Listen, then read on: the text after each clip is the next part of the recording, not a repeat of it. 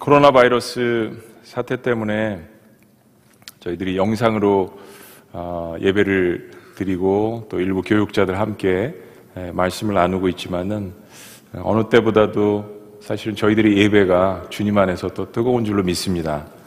아, 예배를 사모하는 마음, 또 하나님께 가까이 다가가고자 하는 그런 마음들이 아, 모든 성도들이 한 자리에 모이셔서 보이지는 않지만 아, 그러나 이럴 때일수록 어, 보이지 않는 세계에서 우리를 주관하시고 또 우리를 하나로 묶어주시는 성령의 역사가 우리 안에 충만하게 있는 줄로 믿습니다. 때문에 영상으로 집에 계시든 아니면 직장에서 보시든 또 어느 곳에서 예배를 드리든 아, 성령께서 하나로 묶어주셨다라는 아, 그것을 우리가 기도 가운데서 또 영적으로 저희들이 바라보며 아, 이번 향수 예배를 시작하기를 원합니다. 코로나 바이러스 이 사태로 인하여서 어, 신천지 사이비 집단이 드러나게 됐습니다.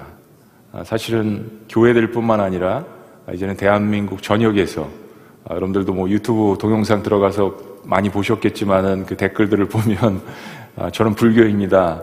뭐 저는 다른 종교입니다.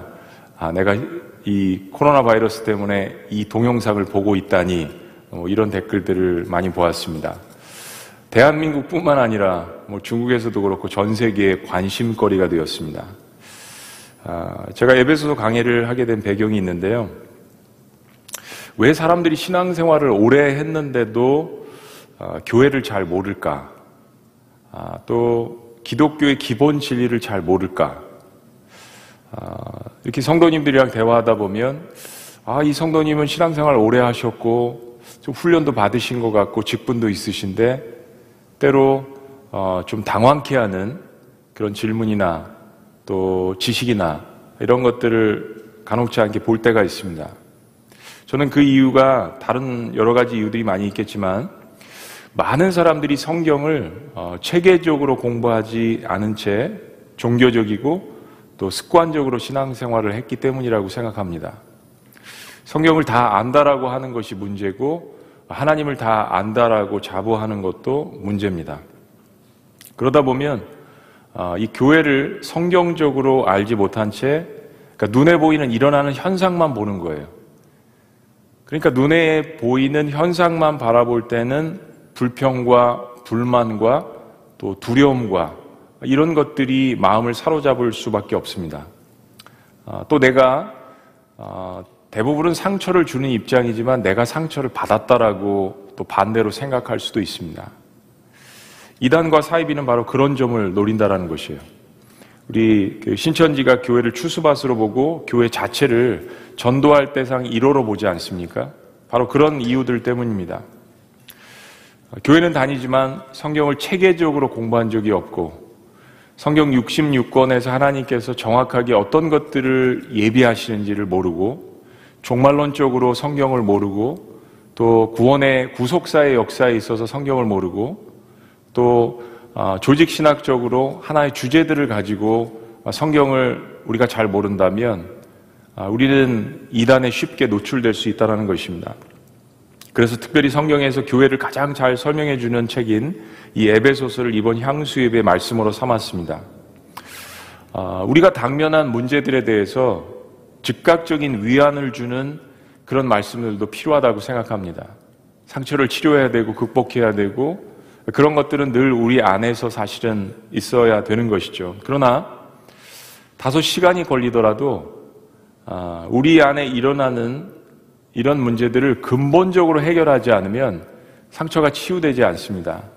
또 다른 문제가 나타나면 거기에 대한 면역성이 떨어집니다. 그러니까 신앙인은 사실은 신앙생활을 오래 할수록 단단한 말씀을 먹어야 되는 것입니다. 그래서 성경적으로 올바른 지식과 그리고 지혜로 무장하는 것이 필요하다는 생각이 들었습니다. 정말 많은 기도와 토론과 고심 끝에 이번 향수 예배는 아, 교회의 비밀을 선포하라는 주제로 에베소서 말씀을 아, 이렇게 아, 택했습니다. 자, 교회란 과연 무엇일까요? 또 교회는 어, 어떻게 탄생을 했을까요? 그리고 교회는 무슨 목적을 가지고 있습니까? 그리고 하나님께서 교회를 어, 세우신 목적은 무엇입니까? 또 교회를 이루는 구성원들은 누구일까요? 그리고 교회는 성도가 속해 있는데 성도는 어떤 삶을 살아야 되겠습니까? 그리고 교회는 세상에 어떤 영향력을 가져야겠습니까? 에베소서는 이런 질문들에 대해서 답하기에 충분한 책입니다. 오늘부터 시작되는 에베소 서 신서를 통해서 어, 지금까지 이야기한 것들을 세 가지로 한번 요약하고 이런 목적을 가지고 함께 은혜를 나눴으면 좋겠습니다. 첫째는 뭐냐면 하나님께서 교회에 주신 놀라운 비밀에 대해서 깨달아가자라는 것입니다. 우리 한번 따라해 보십니다. 비밀. 에베소서에는 이 비밀이라는 단어가 자주 출연을 합니다. 두 번째는 우리를 교회로 부르신 신비에 대해서 깨달아 가자는 것입니다. 나 같은 존재를 하나님께서 교회로 부르셨다는 것은 신비입니다. 이 비밀과 비슷한 단어로 이야기할 수 있습니다. 마지막 세 번째 목적은 그렇게 교회로 부르심을 받은 성도로서 어떻게 살아가야 하는가에 대해서 우리가 배워야 한다는 것입니다. 에베소서는 사도 바울이 로마의 감옥에서 어, 가택 연금으로 지낼 때 에베소 교인들에게 썼던 서신서입니다. 바울은 로마로 이송되기 전에 2차 아, 전도 여행을 할 때 에베소라는 도시에 들렸습니다. 그리고 거기에 지금 우리가 알고 있는 에베소 교회를 세웠습니다. 그리고 3차 전도 여행을 할 때 다시 이곳에 들려서 아, 약 3년 정도 가까이 머물면서 우리가 잘 알고 있는 두란노 서원을 세웠습니다. 그리고 거기서 제자 훈련을 하고 교회를 든든히 했습니다.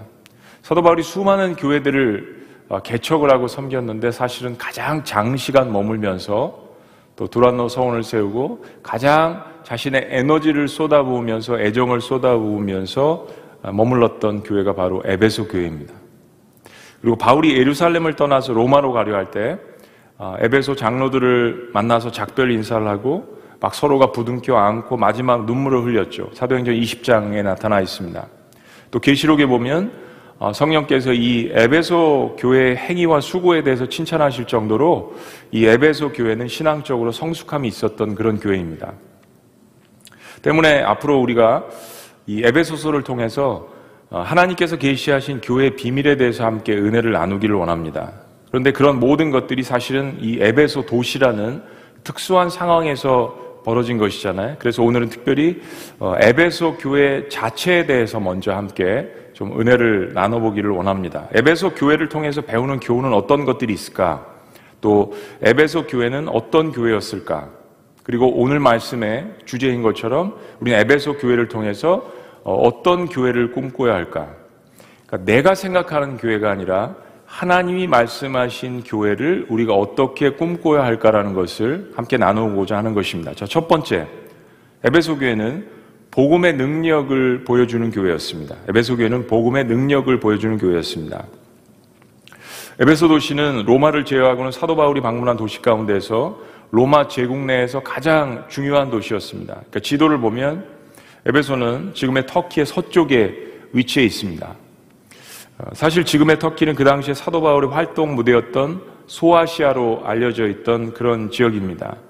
우리가 알고 있는 신약 성경의 거의 대부분의 장소들이 사실은 이 터키 지역에 있습니다. 예전에 선교팀을 이끌고 어, 특별히 이 소아시아 일곱 교회들을 방문한 적이 있었는데 그 중에 가장 큰 도시에 세워진 그 교회가 바로 에베소 교회였습니다. 당시 에베소는 소아시아 지역의 수도와 같은 역할을 감당했기 때문에 로마 제국의 영토에 있어서도 굉장히 중요한 역할들을 했죠. 뭐 상업이면 상업, 정치, 또 종교 그런 것의 중심 지역에 있었습니다. 그리고 이제 유럽으로 흘러가서 지중해를 만나는 이 에게에 가까이 있었기 때문에 에베소는 아시아의 관문이라고 불리울 정도로 이 거대한 항구 도시이자 상업 도시로서 자부심들이 대단했습니다. 그런데 이 에베소에는 두 가지 영적으로 눈여겨 볼 것이 있습니다. 첫째는 바로 에베소의 가장 중요한 수입원 중의 하나인 아데미 아, 여신상이 있는 대신전입니다. 여러분이 사진으로 보고 있는 아데미 대신전입니다. 이 아데미는 다산의 여신으로 불리우는데 바로 제우스의 딸입니다. 이 신전이 얼마나 대단하냐 하면은 고대 그리스 아테네의 자랑인 파리테논 신전의 4배나 됩니다. 무려 그 크기가 4배나 되고 사도행전 19장 27절에 보면 온 아시아의 천하에 걸쳐 우상숭배의 대상이었다. 그러니까 우상숭배를 지배하는 두목이었다는 것입니다. 그리고 현재는 세계 7대 불가사의 중에 하나로 불리우고 있을 정도로 정말 대단한 건축물입니다. 신전 자체가 다 대리석이고 이 신전을 짓는 데만 무려 220년이 걸렸다고 합니다. 그리고 여기서는 고린도와 마찬가지로 제사를 지냈는데 필요한 모든 그러한 물건들을 다 시장이 형성돼서 주변에 판매하고 있었고요. 그리고 제사에 필요한 고린도와 마찬가지로 매춘부들이 수천 명이 거주하고 있었습니다. 이 사진은 제가 가서 직접 찍어온 사진인데 아, 매춘업소에서 어, 미성년자 출입 금지라는 것을 확인하기 위해서 저 발에다가 자신의 발 사이즈를 대고 저 발보다 작으면 들어가지 못하고 저 발보다 크면은 성인으로 인증해서 들어갈 수 있었던 것입니다. 2000년 전에 발자국이었습니다. 성인 인증 대리석이라고 할 수도 있겠죠. 또 하나 에베소의 최대 원형 경기장이 있었는데 이 경기장은 무려 2만 5천 명까지 수용할 수 있는 어마어마한 그러한 규모였습니다. 아, 여러분이 사진으로 보고 계시는 저것이 바로 에베소에 있는 원형 경기장입니다. 여기서 맹수들과 그리고 잡혀온 아, 노예들이 같이 아, 목숨을 걸고 싸움을 했고 또 전쟁터에서 잡혀온 포로들끼리 서로가 생명을 걸고 경기를 했습니다. 굉장히 로마의 전형적인 모습들을 다 보여주는 그러한 도시입니다. 외춘부들이 우글거렸고 아시아의 소아시아의 우상숭배 중심이었고 원형 경기장을 통하여서 참혹하게 사람들이 죽어나가는 장면을 보고 환호했던 그러한 도시였습니다. 아, 최대 항구 중의 하나인 에베소 상업을 하기 위해서 모든 사람들이 가득 차 있습니다. 어, 이런 상황에서 또 사도 바울이 걸었던 길들도 이렇게 한번 걸어보고 그리고 에베소에 들어가서 이러한 정말 웅대한 아, 그 당시에 2000년 전의 그 모습들을 그려보면서 사도 바울을 한번 생각해 봤습니다. 정말 이게 하나님의 도우심, 성령님의 도우심이 아니면 사람은 어, 이런 상황에서 그 어떤 도시가 주는 엄청난 기세와 권세에 눌려서 정말 아무것도 할 수 없을 것 같아요. 과연 내가 하나님의 사람이긴 하지만 이런 도시에서 무엇을 할 수 있을까? 이런 어마어마한 세상의 권세와 기세에서 과연 무엇을 할 수 있을까? 사도행전 19장에 보면 바울은 이런 도시에 들어가서 이 아데미 우상숭배 물건을 만드는 사람들과 한바탕 붙었습니다. 저게 이제 전형적인 그 에베소의 거리입니다. 저는 광장처럼 조금 큰 거리이고요. 어, 사도 바울이 여기에 들어가서 저게 이제 쇼핑 거리입니다. 이런 거리에서 사도 바울이 들어가서 한다는 말이 사람의 손으로 만든 것들은 신이 아닙니다. 라고 우상이 가득한 저 도시의 한복판에서 그렇게 외쳤습니다. 아마 저런 광장이었을 거예요. 이 사람들은 이것을 자신의 삶을 영위하는 수단이잖아요. 경제고 문화이고 종교였습니다. 이 세 가지가 다 함께 연결되어 있는 그 한복판에서 사람의 손으로 만든 것은 신이 아닙니다라고 사도 바울이 선포를 했습니다. 사도 바울의 이 선포 때문에 성내에서 큰 소동이 일어났고 제자들이 말릴 정도로 사도 바울이 아주 강력하게 복음을 증거했던 것 같아요. 아마 여러분 실감이 잘 안 나실 거예요. 비유하자면 이런 겁니다. 불교의 나라인 태국의 한복판에서 사람의 손으로 만든 것을 숭배하는 것은 잘못된 일입니다. 평양시에 가가지고 김일성 동상을 숭배하는 것은 극히 잘못된 것입니다. 예. 사우디아라비아의 길거리에서 코란은 거짓 계시니까 성경을 믿어야 됩니다라고 하는 것과 마찬가지입니다. 마치 결안으로 바위를 깨는 것 같은 그러한 선언입니다. 바울은 이런 식으로 또한 디아스포라 유대인들의 회당에 들어가서 복음을 증거하고 유대인이나 헬라인이나 가리지 않고 예수님을 증거했습니다. 그런 열정의 DNA 위에 세워진 교회가 바로 에베소 교회입니다. 하나님 나라의 역사는 늘 이렇게 거대한 세상의 흐름의 한복판에서 아주 작은 겨자씨만한 일로 시작됐습니다. 근데 그 겨자씨는 성령의 말씀처럼 우리가 자고 깨는 사이에 성령의 역사로 말미암아 자라나고 있었습니다. 우리 지구촌 교회가 더욱더 이 대한민국의 한복판에서 그런 복음의 씨앗을 뿌리기를 꿈꿔봅니다. 여러분 하나님의 사람이라면 꿈이 있어야 합니다. 하나님이 말씀하시는 꿈, 나에게는 어떤 꿈이 있나? 내가 원하는 교회가 아니라 사도 바울이 꿈꾸었던 교회, 아니 사도 바울 심령에 하나님께서 심어 주셨던 그 겨자씨, 성령께서 원하시는 그 교회, 그런 교회가 되시기를, 그런 교회를 꿈꾸시기를 주의 이름으로 축복합니다. 그리고 교회는 복음의 능력을 알 뿐만 아니라 그 능력을 보여주고 외치는 교회가 되어야 합니다. 자, 두 번째, 에베소 교회는 어떤 교회였습니까? 우리는 어떤 교회를 꿈꿔야 합니까? 하나님의 사람들을 키워내는 교회입니다. 하나님의 사람들을 키워내는 교회. 에베소 교회가 우리가 주는 한 가지 교훈은 사람들을 끊임없이 키워냈다라는 것입니다. 에베소 교회는 사울이 처음에 세웠지만은 여러 걸출한 인물들을 배출했습니다. 그리고 함께 했습니다. 사도 바울과 함께 동역하고 여행했던 여러분 브루스길라와 아굴라를 기억하실 것입니다. 자신의 목이라도 내놓아서 사도 바울을 어, 섬겼을 정도로 사도 바울은 그 사람들을 그렇게 어, 칭찬하고 사도 바울 스스로가 그렇게 고백했습니다. 그들은 목을 내놓고 생명을 내놓고 어, 나를 위했던 그런 사람들이다. 그런데 이 부분은 또한 역으로서 평신도 지도자를 키워냈죠. 바로 아볼라라는 능력 있는 사역자를 만났는데 그에게 이 성령의 역사에 대해서 잘 모르는 부분을 캐치하고 그들 그 부부가 이 아볼로를 가르쳤습니다. 그리고 아볼로는 에베소에서 힘있게 사역을 감당하게 됩니다. 사도행전 18장에 나타난 역사죠. 그리고 사도 바울은 후에 이 에베소 교회 또한 자신의 어떻게 보면 수제자인 디모데를 파송하게 됩니다. 그리고 놀라운 사실은 전승에 의하면 에베소 교회 사역자 중에 놀랍게도 사도 요한이 마지막에 목회를 했다라는 보고서가 있습니다. 에베소 현장을 방문했을 때에도 거기에 있는 전문가들은 그런 이야기를 이구동성으로 합니다. 에베소에서 밤모섬은 아주 가까운 위치에 있었습니다. 밤모섬에 유배되어서 환상을 보고 계시록을 기록, 한이 사도 요한이 바로 이 서신서와 요한복음을 에베소 교회로, 교회로 와서 마지막 자신의 열정을 불태우며 목회를 하면서 기록했다라고 전해집니다. 그리고 사도 바울은 에베소 교회를 떠날 때 그곳에서 두란노 서운을 통해서 제자 훈련을 받은 장로들을 세우고 그들에게 교회를 맡기고 떠났습니다. 이처럼 에베소 교회는 계속 사람들을 키워내고요. 그리고 세우고 그리고 위임하고 파송하는 공동체였습니다. 교회는 사실은 늘 의도적으로 다음 세대를 위해서 준비하고 투자해야 합니다. 그래서 하나님의 역사가 오랫동안 지속되도록 최선을 다해야 합니다.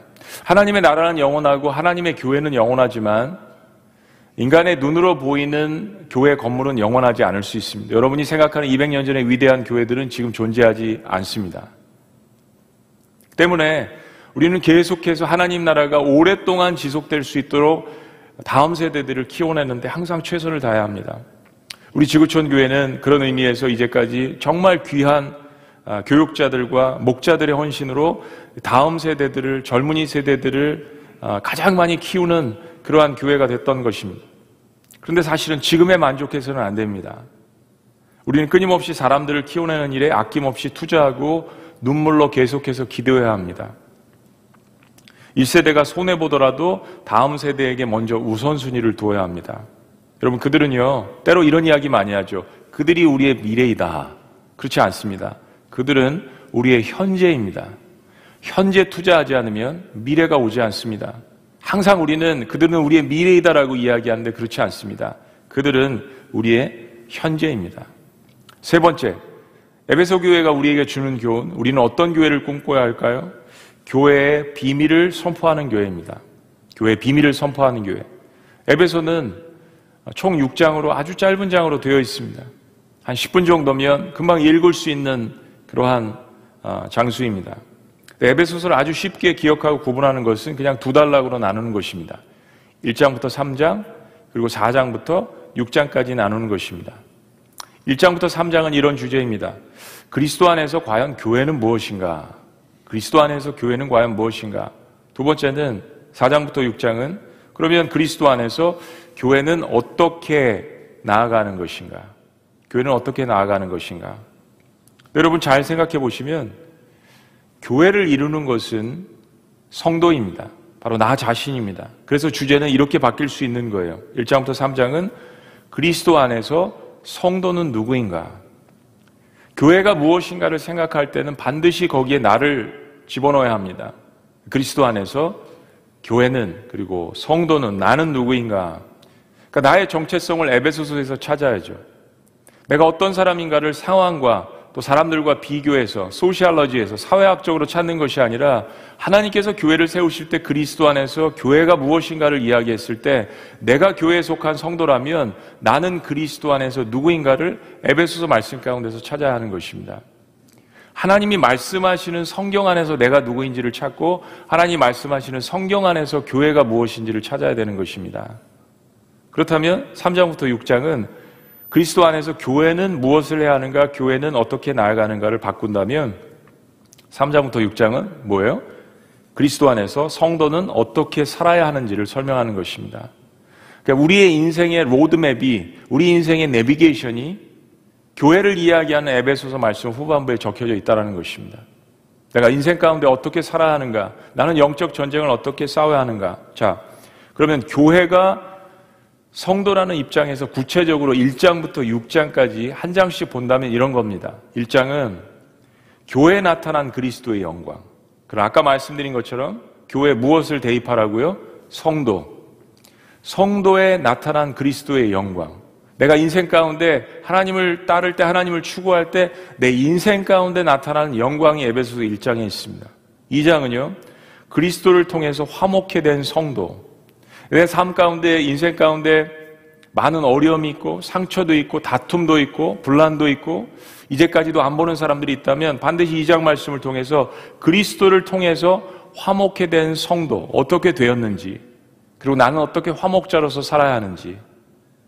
자, 3장은 은혜로 일꾼이 된 성도. 그렇게 하나님의 영광을 바라보고 그리고 회복이 되었다면 이제는 일꾼이 되어야 합니다. 일꾼이 된 성도. 그리고 4장은 그리스도 안에서 새 사람으로 살아야 하는 성도. 이제는 에베소 도시에서 에베소 도시가 주는 그러한 엄청난 반문화와 즐거움에 있는 사람이 아니라 다시 한번 에베소서 한복판에 있지만 하나님의 사람으로서 이제는 그리스도 안으로 그리스도 안에서 새 사람으로서 살아가는 성도로서 어떻게 살아가는 것인가. 그 5장은 그리스도 안에서 성령 충만한 삶을 살아야 할 성도로서 이야기합니다. 살다 보니까 이게 내 힘으로 되지 않는 것이에요. 에베소 5장은 성령의 충만함에 대해서 강조를 합니다. 어떤 사람이 성령의 충만한 사람인가에 대해서 이야기합니다. 그리고 마지막으로 에베소 6장은 하나님의 전신갑주로 무장해야 될 성도에 대해서 이야기합니다. 가정에 대해서 이야기하고요. 자녀에 대해서 이야기하고요. 부모에 대해서 이야기하고요. 그리고 주인과 상전에 대해서 종들에 대해서 사회적인 관계에 대해서 이야기를 합니다. 그러면서 바울은 에베소 서신의 전반에서 교회가 무엇인지를 이렇게 정의합니다.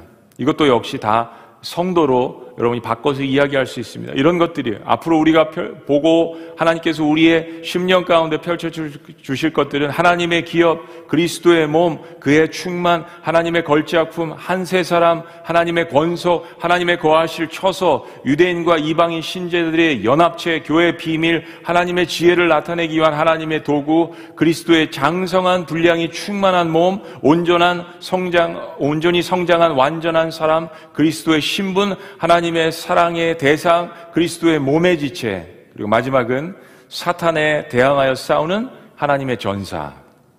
이 모든 것들이 교회에 초점을 맞추고 있는 동시에 바이포컬로서 그 교회에 속한 성도로서 내가 하나님 앞에 서야 되는 그런 모습들에 대해서 이야기하고 있는 것입니다.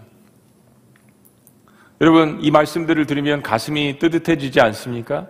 교회가 이런 것이구나. 성도가 추구해야 될 것이 이런 단어들이구나.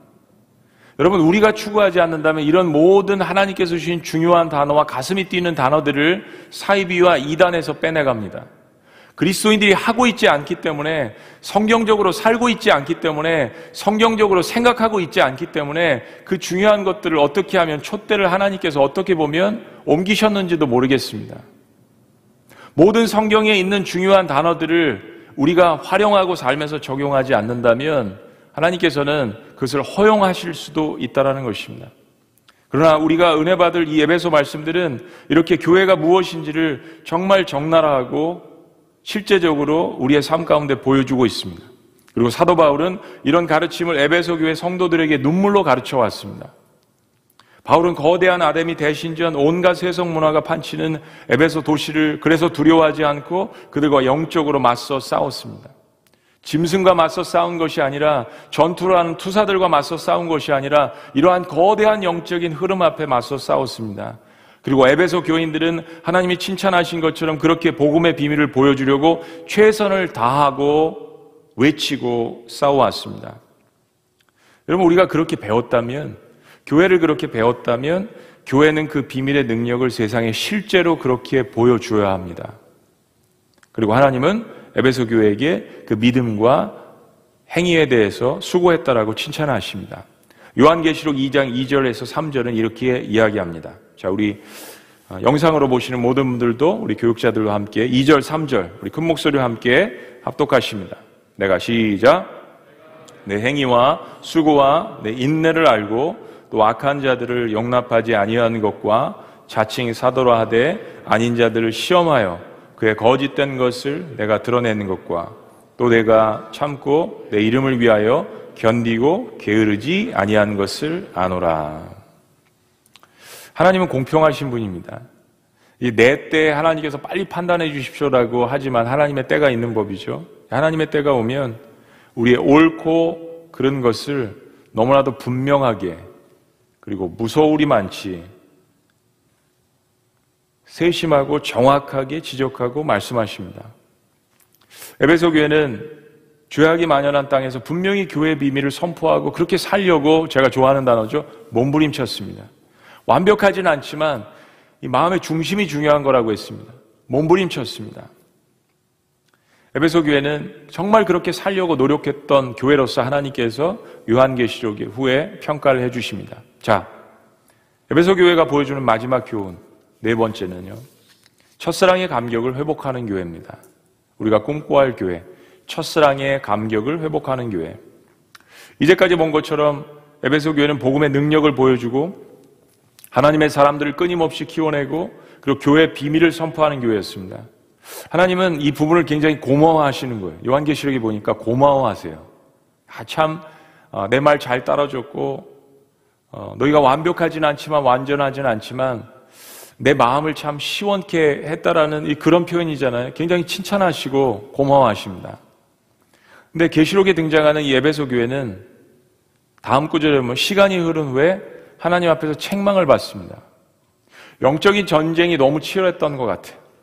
에베소 한복판에서 어, 때로는 이 복음을 선포해야 되는 걸 알지만은 때로는 우리가 너무 영적 전쟁이 심하면 이 survivor, 그러니까 살아남는 데 주력을 할 때가 있습니다.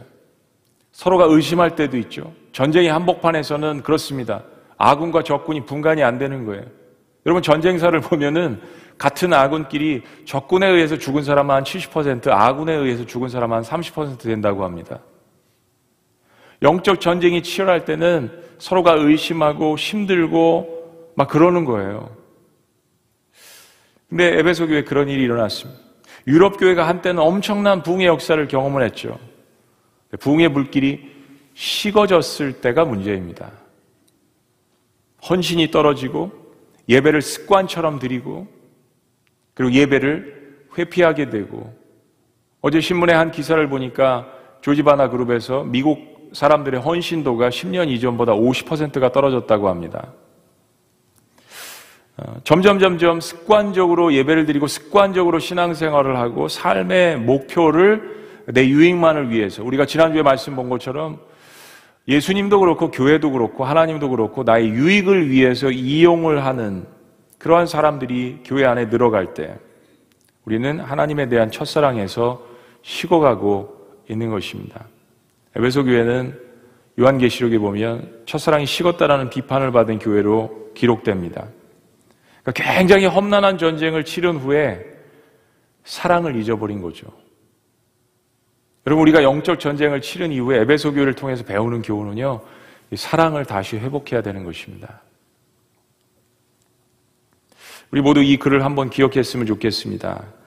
그레튼 어스본이라는 사람이 에베소 교회를 쓰면서 쓴 말인데 한번 들어보세요. 정말 어, 마음에 큰 찔림이 있었습니다. 울림이 있었어요. 오늘날 많은 그리스도인들이 자기들의 신앙과 교회를 당연하게 생각한다. 그렇기에 그들은 동료 신자들이나 예배의식, 교회 지도자들에 대해서 비판적이 되며 종종 잘못된 교리에 빠져든다. 에베소를 읽는 동안 그리스도의 몸인 교회에 대해서 바울이 묘사하는 바에 당신 자신의 태도를 비추어 살펴보라. 또한 어떻게 동료 신자들과 영적인 지도자들을 격려하고 강하게 할 수 있는지 생각해 보라. 여러분, 제가 에베소서를 보면서 깨닫는 것은, 야, 우리는 교회를 경험으로 알지 성경적으로 잘 알지 못했구나, 라는 생각을 합니다. 내가 어려서 다니던 교회가 좋으면 교회에 대한 좋은 이미지가 있죠. 네. 근데 항상 건강한 교회만 다니지 않지 않습니까? 대략적으로 평균적으로 보면 한 사람당 한 세 개 정도는 평, 아, 세 개 정도는 그 사람 한 사람 인생에 이렇게 다닌다고 합니다. 항상 좋은 교회만, 건강한 교회만 다니는 건 아니죠. 항상 좋은 그리스도인들만 만나는 것은 아닙니다. 항상 건강한 목회자만 만나는 것도 아닐 것입니다. 때문에 우리는 계속해서 교회를 성경적으로 배워야 합니다. 여러분 부모님이 항상 건강하시고 항상 잘나고 항상 나에게 잘해주고 항상 롤모델이 돼서 부모님을 사랑합니까? 아니지 않습니까? 내 자식이 항상 나에게 잘하고 항상 나를 사랑해 주는 것 같고 그래서 자식을 사랑합니까? 아니지 않습니까? 인간사도 그런데요. 그럼 우리는요, 하나님께서 교회를 어떻게 세우셨는지, 하나님은 교회를 무엇이라고 이야기하는지 성경에서 보아야 합니다. 기독교인들 중에는 사람이기 때문에 부족한 사람들이 있기 마련입니다. 근데요, 내가 그런 사람일 수 있다라는 생각을 먼저 해봐야 합니다. 이게 성숙한 사람이죠. 내가 그런 사람일 수 있다. 내가 다른 사람들에게 피해를 줄 수 있고 가해를 줄 수 있는 사람이다. 라는 사람이 사실은 성숙한 사람이고 그런 사람들이 교회에 많을수록 되는 교회죠. 그런 모습으로 교회를 보면 아, 나 때문에 교회가 완벽하지 않을 수 있구나. 라는 겸허한 생각과 결론에 이르게 됩니다. 또한 동시에 이 사실을 기억하시기 바랍니다. 하나님이 세우신 원형적인 교회는 근본적으로 완벽합니다. 이걸 잊으시면 안 됩니다.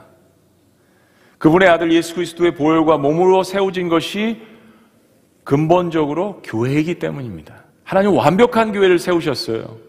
하나님의 아들, 그 거룩한 보혈과 그분의 거룩한 몸으로 완벽한 교회를 세우셨어요. 그러나 그 교회에 내가 서 있기 때문에 완벽하게 보이지 않는 것입니다. 내 모습이에요. 여러분 때문에 교회는 하나님의 엄청난 은혜가 흐르고 있을 수밖에 없는 거예요. 나 같은 존재를 하나님께서 받아주셨는데 교회의 일원으로 그리스도의 몸의 일부분으로 하나님께서 받아주시지 않았습니까? 바로 교회의 주인이신 하나님은 그래서 내가 더욱더 성숙해지고 교회를 세우는 사람이 되게 하기 위해서 오늘도 인내하시고 그리고 성령으로 나와 함께 하시며 나를 도와주시고 있다라는 사실입니다. 교회는 계속 연결되어지고 그래서 계속 성장해야 하는 것입니다. 사도 바울은 오늘 그런 마음으로 에베소 교인들에게 이렇게 문안 인사를 하고 있는 것입니다. 에베소 1장 1절 하나님의 뜻으로 말미암아 그리스도 예수의 사도된 나 바울은 에베소에 있는 성도들과 하나님의 거룩한 백성이란 이야기죠. 그리스도 예수 안에 신실한 자들에게 편지하노니 2절 다 같이요.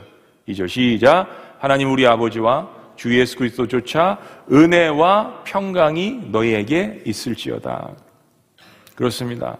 교회는 성도들 신실한 자들이 모여 있는 곳입니다.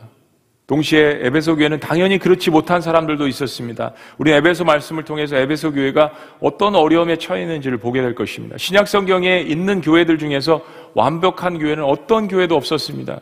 뭐 가장 작은 교회는 우리가 크리스마스 때 보았던 필라델피아 교회 정도, 어, 다른 책망이 없었던 가장 연약한 교회였습니다. 그런 교회 정도 빼고는 거의 모든 교회들이 문제를 안고 있었습니다.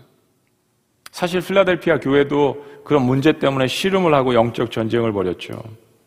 근데 교회는 그럼에도 불구하고 여전히 하나님 아버지와 그의 아들 예수 그리스도를 통하여서 사도 바울의 문안 인사처럼 은혜와 평강이 존재하는 지상의 유일한 하나님이 세우신 영적 공동체입니다. 그래서 나 때문에 또 나 같은 사람 때문에 때로 힘들고 낙담할 때마다 하나님이 세우신 교회는 과연 본래가 어떤 모습이었는지를 기억해야 하는 것입니다. 그리고 하나님이 세우신 교회를 꿈꾸며 날마다 다시 일어나야 하는 것입니다.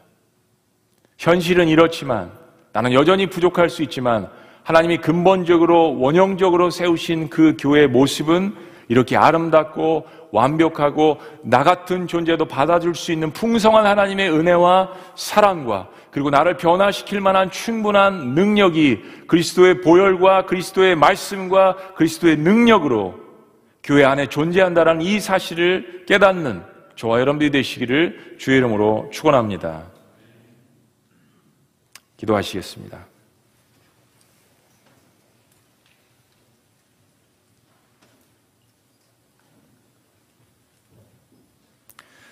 그렇습니다. 우리가 꿈꿔야 할 교회는 내가 생각하는 것과 다른 교회가 되어야 합니다. 부족한 교회지만 하나님께서 에베소 교회를 통하여서 우리에게 우리가 꿈꿔야 할 교회가 어떤 교회인지를 말씀해 주셨습니다.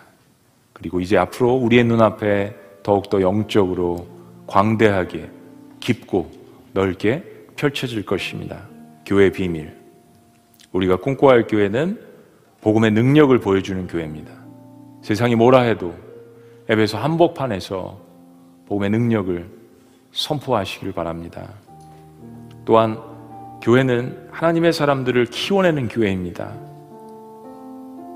우리 지구촌 교회는 목자가 중심이 된 교회입니다. 교육부서부터 모든 장년, 스녀 이르기까지 사람을 키워내고 있는 것입니다.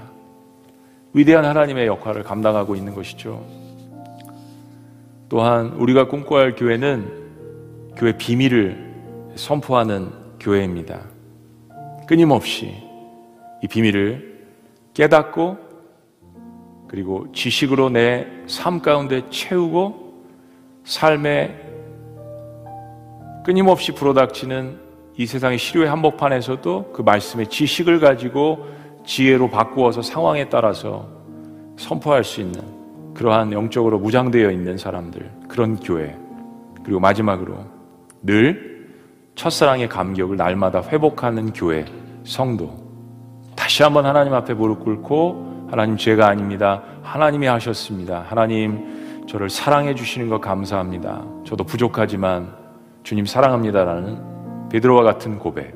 결국 베드로가 주님 부인했지만 베드로의 고백 위에 교회를 세우시고 베드로를 다시 회복시켜 주시고 베드로의 그 부족한 고백을 받아주시지 않았습니까? 교회는 늘 날마다 다시 일어나야 합니다. 여러분, 얼마나 많은 사람들이 교회가 제대로 복음을 선포하지 못했을 때 이단과 사이비에 빠집니까? 교회가 이런 엄청난 사랑, 복음의 능력, 하나님의 은혜, 평강이 있다라는 것을 우리의 10년 가운데 기억하고 성도 한 사람 한 사람 모두가 선포할 때 시전지에 빠졌던 사람들도 다시 한번 교회로 돌아오고 그리스도의 강력한 사랑 안에 들어와서 정말 인생의 참된 기쁨을 다시 한번 회복하는 그러한 놀라운 역사가 여러분의 손길을 통하여서 기도를 통하여서 지구촌 교회를 통하여서 일어나시기를 주의 이름으로 축복합니다. 우리 다 같이 이 시간 한번 그런 의미에서 우리 찬양을 한번 불렀으면 좋겠습니다. 우리에겐 소원이 하나 있네. 우리 자리에서 다 같이 일어나셔서 우리 아까 불렀던 찬양인데요. 찬양 한번 부르시고 우리 한번 같이 한번 기도했으면 좋겠습니다. 우리에게 소원이 하나 있네. 주님 다시 오실 그날까지 우리 교회를 향한 우리의 마음 함께 찬양합니다.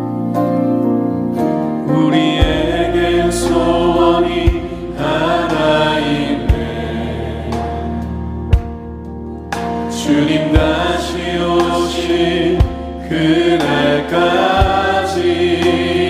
우리 가슴에 새긴 우리 가슴에 새긴 주의 십자가 사랑. 주의 십자가 사랑.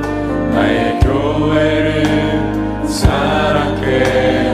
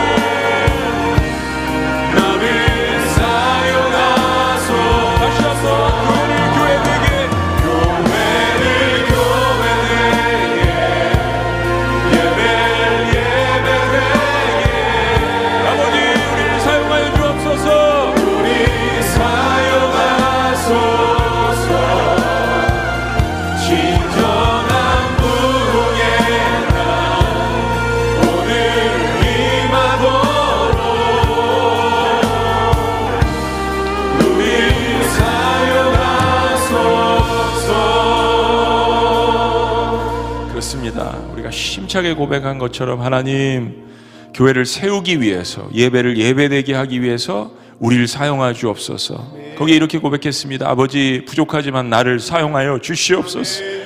에베소의 거대한 도시의 흐름 앞에서 로마의 제국의 한복판에서 복음을 외쳤던 사도 바울에게 임했던 성령의 역사가 오늘 나에게도 임할 수 있도록 역사하여 주시옵소서. 우리 그런 마음으로 교회를 세우는 마음으로 하나님이 우리에게 허락해 주시는 나에게 허락해 주시는 그런 꿈 그런 교회를 꿈꾸기를 원합니다. 아버지 나를 사용하여 주시옵소서. 우리 다 같이 한번 주여 외치시며 가정에서 영상으로 또한 어느 곳에 있든지 예배를 주목하는 모든 분들에게 하나님의 놀라운 성령의 역사가 있도록 우리 다 같이 주여 한번 외치시며 기도할까요? 주님 외치시며 기도합니다. 주여!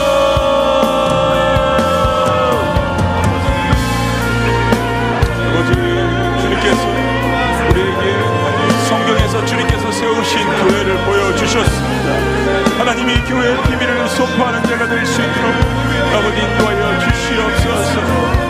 나의 심령 가운데 주신 이 말씀들 기억하게 하여 주시옵소서. 내가 꿈꾸는 교회가 아니라 하나님이 꿈꾸시는 교회가 내 심령 가운데 차오를 수 있도록 주여 인도하여 주시옵소서.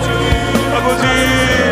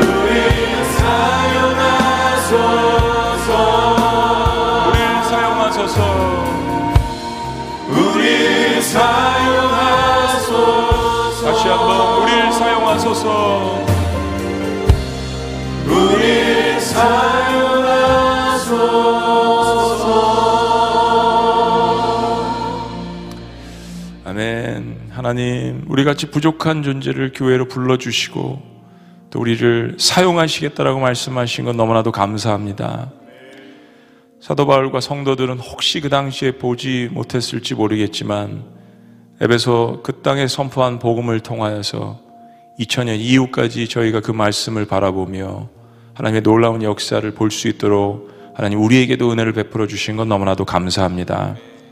교회 비밀을 선포하는 그런 교회가 되기를 오늘 첫 시간에 다짐했으니 예배소 말씀이 끝나는 그 순간까지 하나님 우리의 생명줄을 주님 앞에 의탁하며 계속해서 에베소 말씀을 통하여서 우리에게 부어주시는 교회의 비밀, 성도의 비밀, 그리스도의 비밀을 깨달을 수 있도록 아버지 우리와 함께하여 주시옵소서.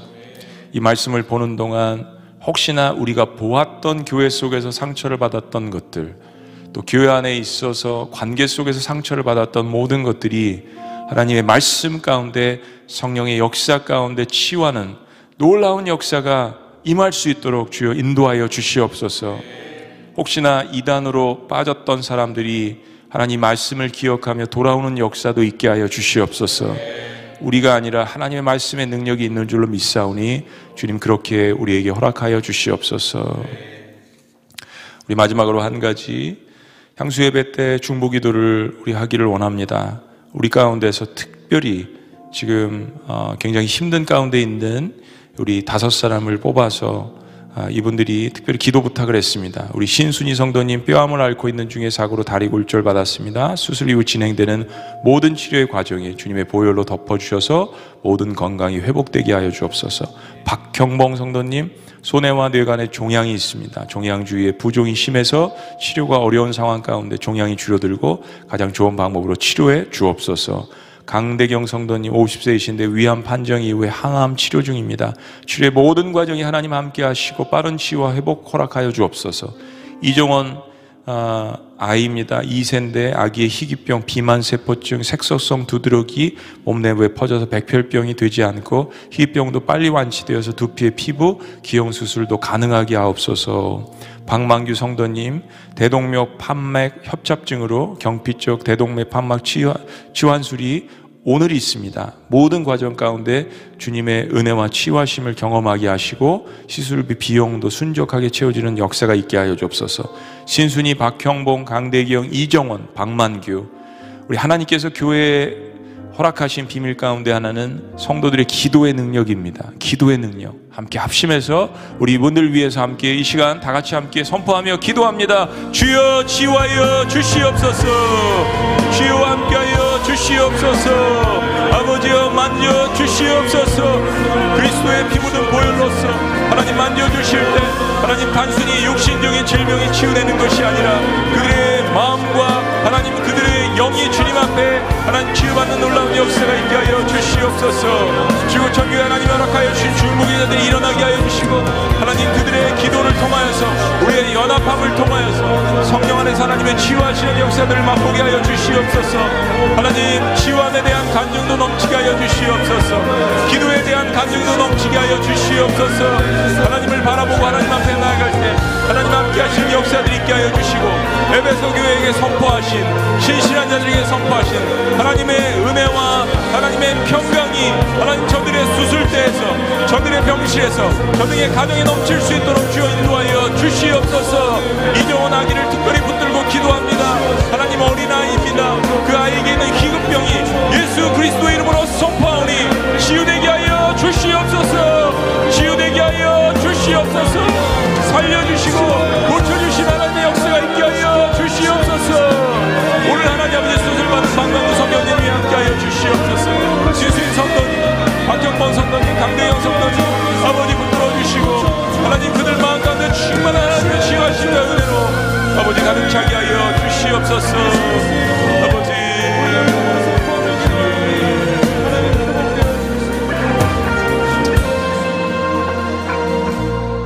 하나님 저희가 성령 안에서 교회가 되어서 서로 연결되어서 이처럼 참 그 아픈 모습들을 보고 성령 안에서 극률함을 가지고 그들을 위해서 치유를 위해서 기도하고 또 눈물로 함께 주님 앞에 나아갈 수 있는 공동체를 허락해 주신 것 감사합니다.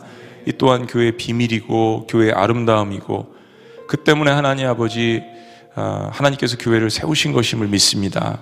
혹시나 교회에서 이러한 attention을 받지 못해서 교회를 떠난 이단과 사이비에 빠진 사람들이 있다면 하나님 교회가 이런 모습을 더욱더 회복하게 하여 주시고 그들의 존재감이 그리스도 안에서 사랑으로 회복되어질 수 있도록 역사하여 주시옵소서.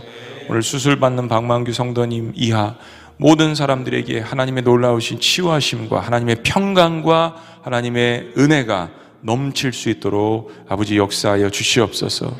저희가 당분간 이렇게 온라인으로 예배를 드립니다. 오늘 9시에도 하나님 계속해서 저희들이 함께 모여서 기도하고 또 예배할 것입니다. 하나님, 아, 우리에게 고난이 있지만 오히려 이런 기회 하나님 앞에 예배하고 함께 모여서 곳곳에 흩어져 있지만 기도할 수 있는 기회를 주신 그 하나님 앞에 감사함이 넘칠 수 있도록 주여 역사하시고 아버지 인도하여 주시옵소서.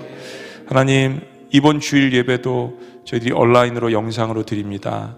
그러나 하나님, 어느 때보다도 더 큰 하나님의 성령의 역사가 우리 안에 넘쳐날 수 있도록 주여 함께 하시고 역사하시고 아버지 인도하여 주시옵소서. 서로가 눈으로 육신적으로 볼 수 없지만 떨어져 있는 속에서 성령 안에서 서로의 얼굴을 기억하며 그들을 위해서 기도하며 주님 안에서 만날 수 있는 그러한 시간들 될 수 있도록 주님 붙들어 주시옵소서. 이제는 우리 주 예수 그리스도의 은혜와 하나님 아버지의 극진하신 사랑과 성령님의 함께 하시는 놀라운 역사가 오늘 교회가 어떤 모습인지 우리 안에 각인하고 확인하고 교회 안에 속한 성도로서 어떻게 살아야 할지를 이제 보기를 원하는데 그 교회 비밀을 선포하는 그런 성도가 되기를 원하는 위대한 고백 위의 삶 위에 지금부터 영원토록 함께 하시기를 간절히 축원합니다. 아멘.